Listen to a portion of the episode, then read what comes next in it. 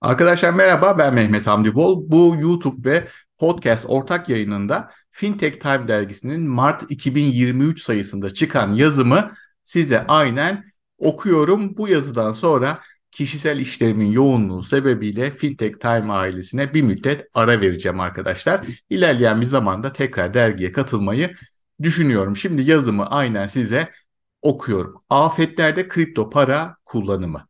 Kripto paralar afet ve acil durumlarda geleneksel finans sistemi çöktüğünde alternatif oluşturma potansiyeline sahip olsa da ciddi planlama, eğitim gerektirdiğini, suistimal etmeye çalışanlara karşı hızlı önlem alınması gerektiğini düşünüyorum. Daha çok kişinin öğrenmesi ve yaygınlaşması için afetlerden önce bu konuları konuşmalı ve anlatmalıyız. Yazıma hepimize geçmiş olsun diyerek ve yakınlarına kaybeden vatandaşlarımıza başsağlığı dileyerek başlamak istiyorum. Konumuz finans olduğu için afetin bu kısmı hakkında düşüncelerimi kaleme almak istedim. Afetlerde kripto para kullanımı son yıllarda önem kazanan bir konu haline geldi. Giderek yaygınlaşması, çalışması için merkezi bir otoriteye, bankaya, firmaya gerek duymaması sayesinde çok kişiyi etkileyen doğal ve insan yapımı afetlerde bir alternatif oluşturuyor. Ancak kripto para birimleri henüz geleneksel finans sistemlerine göre daha az yaygın ve kabul görmüş bir ödeme yöntemi olduğu için anlamak ve anlatmak gerekiyor. Konunun çok yönü olmasına rağmen bence birinci engel halk arasında yeterince yaygınlaşmaması. Kişiden kişiye gönderim konusu neredeyse kimse tarafından kullanılmıyor. En büyük artısı ise yardım kuruluşlarının ve organizasyonlarının hızlı ve bariyersiz bir şekilde tüm dünyadan para toplayabilmeleri. Bunu söylediğim zaman ilk akla Ukrayna örneği geliyor. Savaşın ilk günlerinden itibaren tüm dünyadan kripto para bağışları bölgeye gönderildi. Blok zinciri teknolojisi sayesinde kayıt ve şeffaflık sağlansa da insan faktörünün olduğu her ortamda sorun yaşanıyor. Ukrayna örneğinde resmi kurum görünümünde sahte kripto para bağışı toplayan çok sayıda dolandırıcı türedi. Hatta ilgili ortamlarda, forumlarda kendini çok zor durumda göstererek kripto para ile bağış toplayanlar oldu. En son yaşadığımız depremde de Ahbap platformu kurucusu Haluk Levent kripto para bağışını Twitter hesabı üzerinden takipçilerine sordu.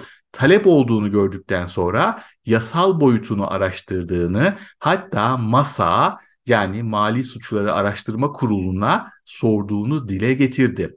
Maalesef çok kısa süre sonra sahte ahbap kripto para hesapları oluşturuldu ve bu konuda tutuklananlar oldu. Ukrayna örneğine dönecek olursak bu bağışlara insan ölümüne sebep verildiği yazıldı çizildi.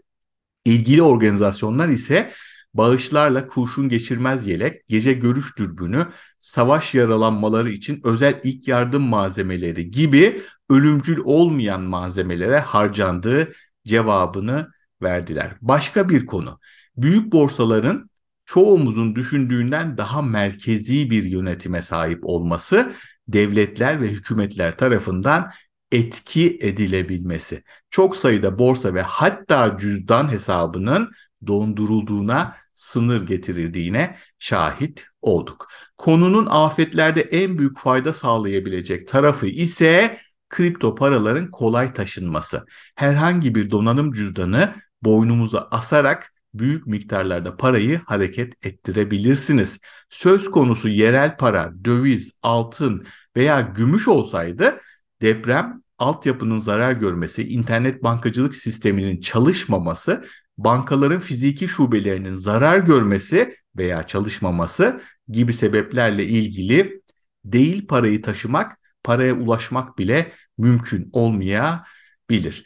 En problem oluşturabilecek kısım ise kripto paralar üzerinde yürütülecek operasyonun ister kişisel ister kurumlar arasında olsun önceden planlama ve eğitim gerektirmesi. Yazımı bitirmeden ülkemizde kripto paralar ile ürün ve hizmet alış satışının 15 Nisan 2021'de yasaklandığını eklemek isterim. Resmi gazetede yayınlandı bu. Bunu da ben ekleyeyim arada.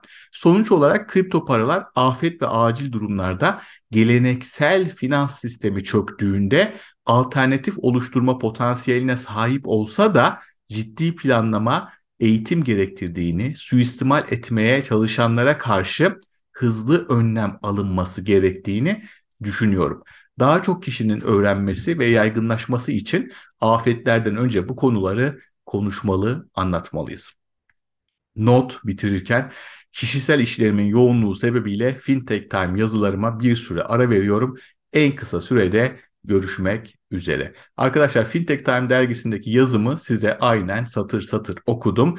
İnternetteki ortamlardan da ücretsiz olarak dergiye benim yazıma veya tamamına ulaşabiliyorsunuz. Ben kendi takipçilerime kolaylık olsun diye sesli makale şeklinde kendi yazımı kendi sesimle seslendiriyorum sizlere ulaşsın diye. Dediğim gibi yoğunluğum sebebiyle kısa bir süre Fintech Time dergisine yıllardır beraber olduğumuz Fintech Time dergisine ara veriyorum. En kısa sürede yazılarıma devam etmeyi de istiyorum. İzlediğiniz için teşekkür ederim. Önemli bir konu.